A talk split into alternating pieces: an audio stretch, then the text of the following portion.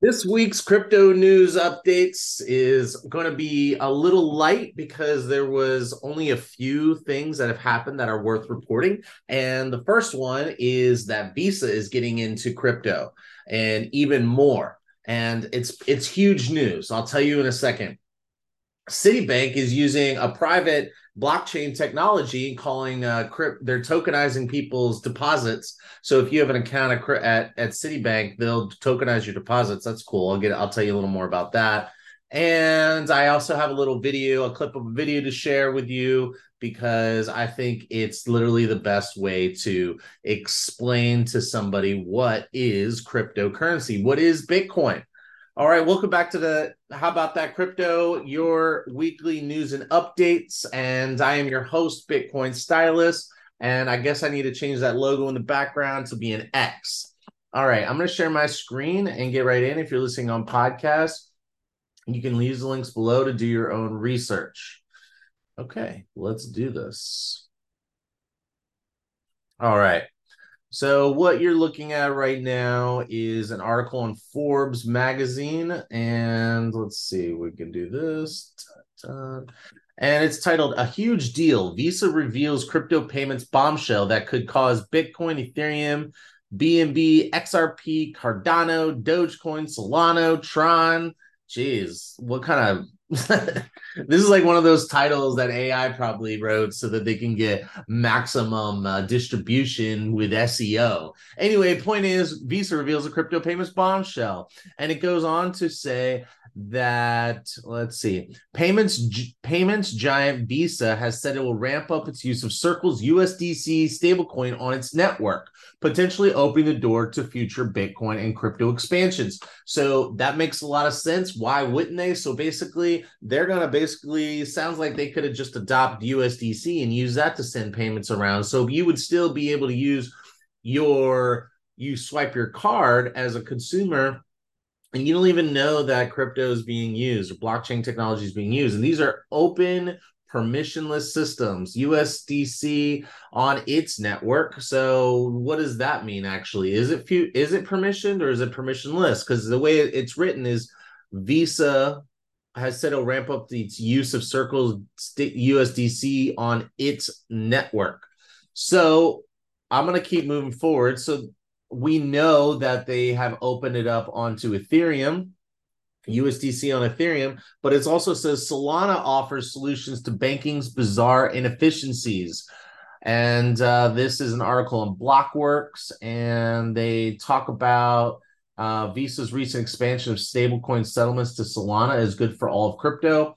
So just kind of like add on to what I was saying earlier, is this going to be a private blockchain? Well, I'm based on the news that I've read, it's going to be on the Ethereum blockchain and on Solana.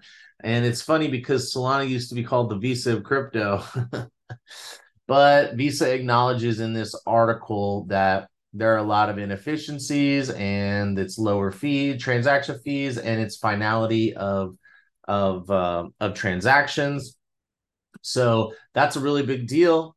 Mass adoption, keep on keep it coming. All right, now here's another really interesting thing. This is a press release from Citigroup. It says Citi develops new digital asset capabilities for institutional clients. It says Citi Treasury and Trade Solutions announced the creation of a piloting of Citi token services for cash management and trade finance. The service uses blockchain and smart tr- contract technologies to deliver digital asset solutions for institutional clients. Citi Token Services will integrate tokenized deposits and smart contracts into Citi's global network, upgrading core cash management and trade finance capabilities.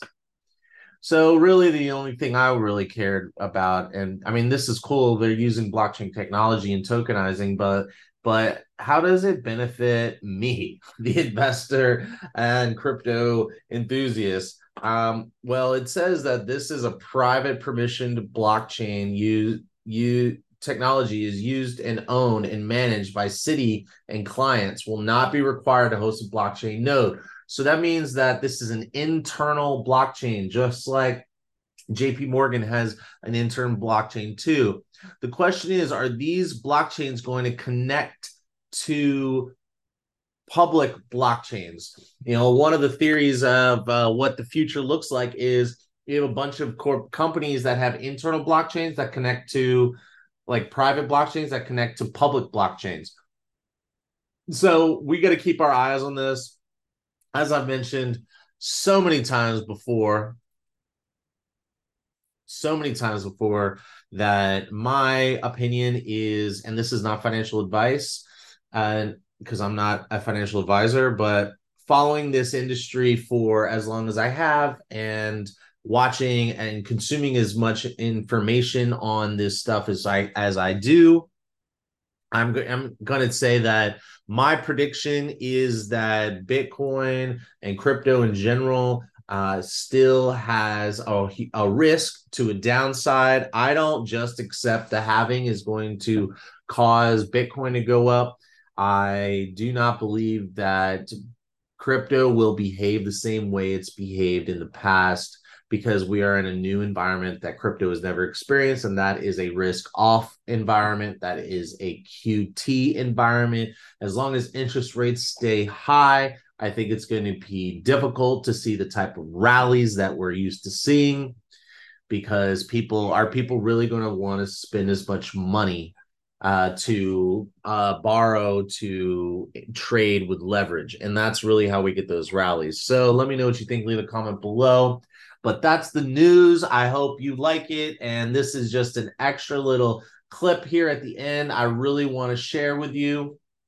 So uh, listen up. And uh, if you want to know more about about this just use the links in the description below to check this out. But if you ever ever were wondering how do you explain bitcoin or crypto or blockchain to your family your loved ones etc like are they going to be able to understand like why this is so important?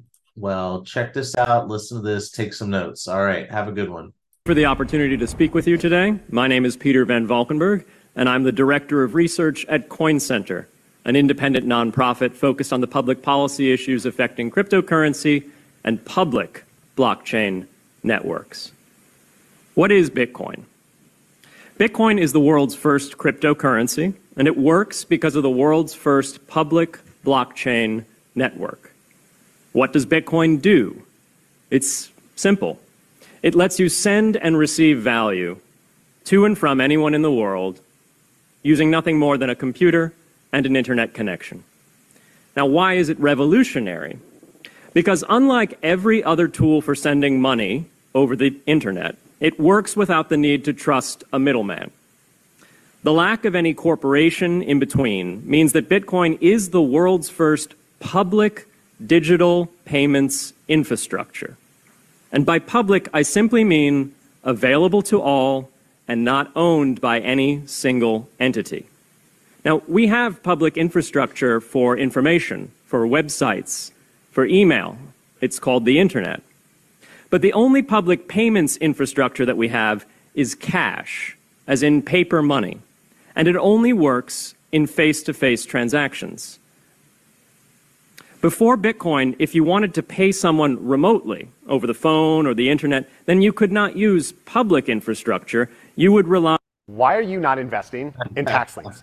No, seriously. One second. Why are you not investing into one of the most incredible? on a private bank to open their books and add a ledger entry that debits you and credits the person you're paying. And if you both don't use the same bank, well, then there'll be multiple banks and multiple ledger entries in between.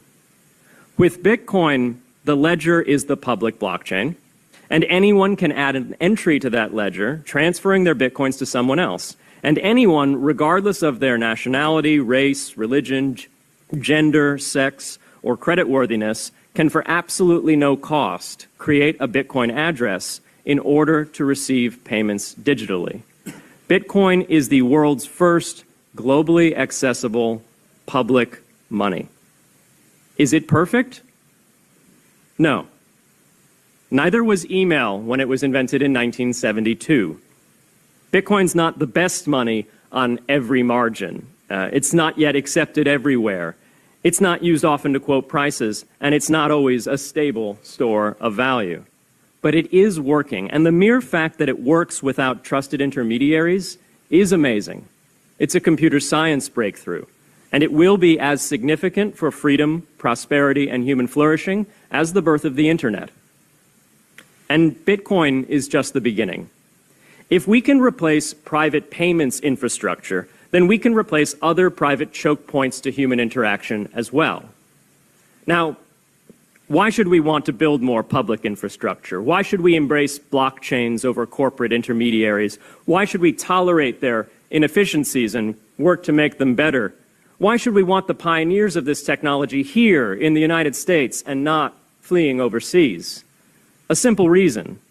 Because the corporate intermediaries providing today's critical but privately owned infrastructure are becoming fewer, larger, and more powerful, and their failures are increasingly grave.